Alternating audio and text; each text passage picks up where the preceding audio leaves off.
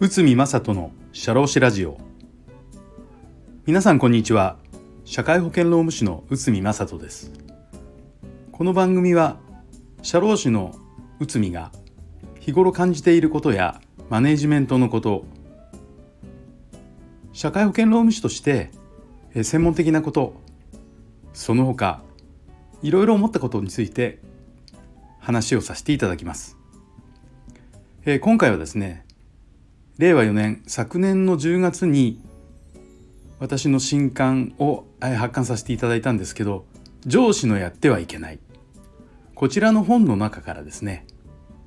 部下の遅刻を直せない。こちらについてちょっとお話しさせていただきたいと思います、えー、上司のあなたは部下に時間を守り守りなさいと日頃から伝えていると思います。これはビジネスの基本中の基本です。多くのビジネスマナーの書籍でも、まあ、第一に書かれているところでこれについて異論を唱える人はいないでしょう。しかしただ単に時間厳守と言っても始まりません。なぜ時間を守らなければいけないのかなぜお客様のところへの訪問はまあ、最低でも5分前までにその場に到着していないのか。私も勤め人の時代にはいろんな部下に出会いました。中にはいつも遅刻をする部下がいて何度言っても遅刻が治らないので当時は頭ごなしに遅刻をする者は社会人としての基本ができていない。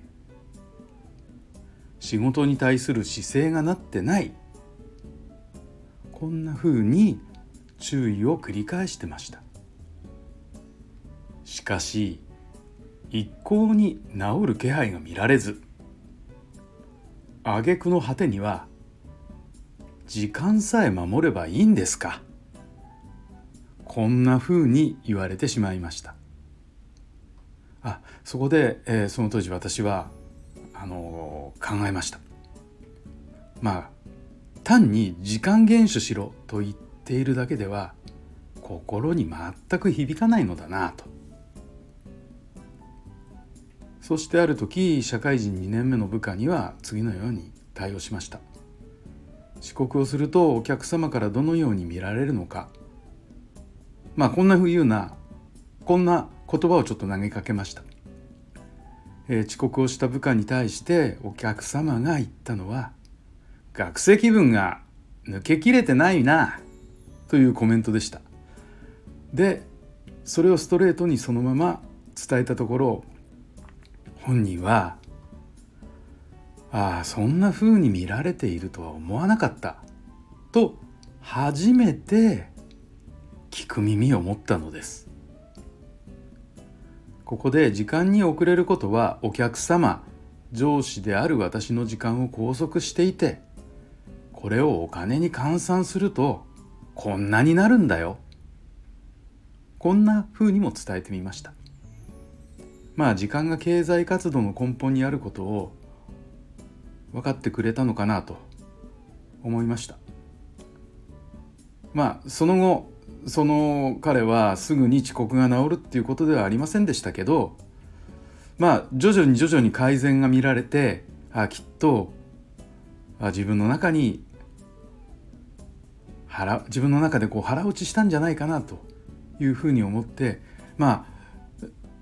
少しの時間はかかり少し時間かかりましたけどまあ時間を守るようになったとこういったことです。ここまで伝えないと改善されないのか？というような気持ちにもなりましたけどまああの例えばですね少人数で入って比較するような同期入社がいないようなケース。そういった場合はやっぱり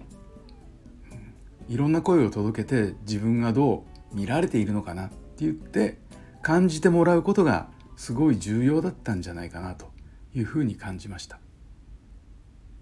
だから、うん、時間を守りなさいだけじゃなくてその先の影響がどういうふうにあるんだよっていうことをきちんと伝えればやっぱそれなりに分かっていただけたのかなと。でそこまでやって初めていわゆる上司としてのマネージメントが完結するんじゃないかなとそういうふうに思いましたはい、えー、今日はですね部下の遅刻を直せない。こんなお話をさせていただきました。まあこれはですね私のちょっと前の苦い経験からですね、えー、お話をさせていただいて多分皆さんも何か経験があるのかなというふうに感じております。はい今日はありがとうございました。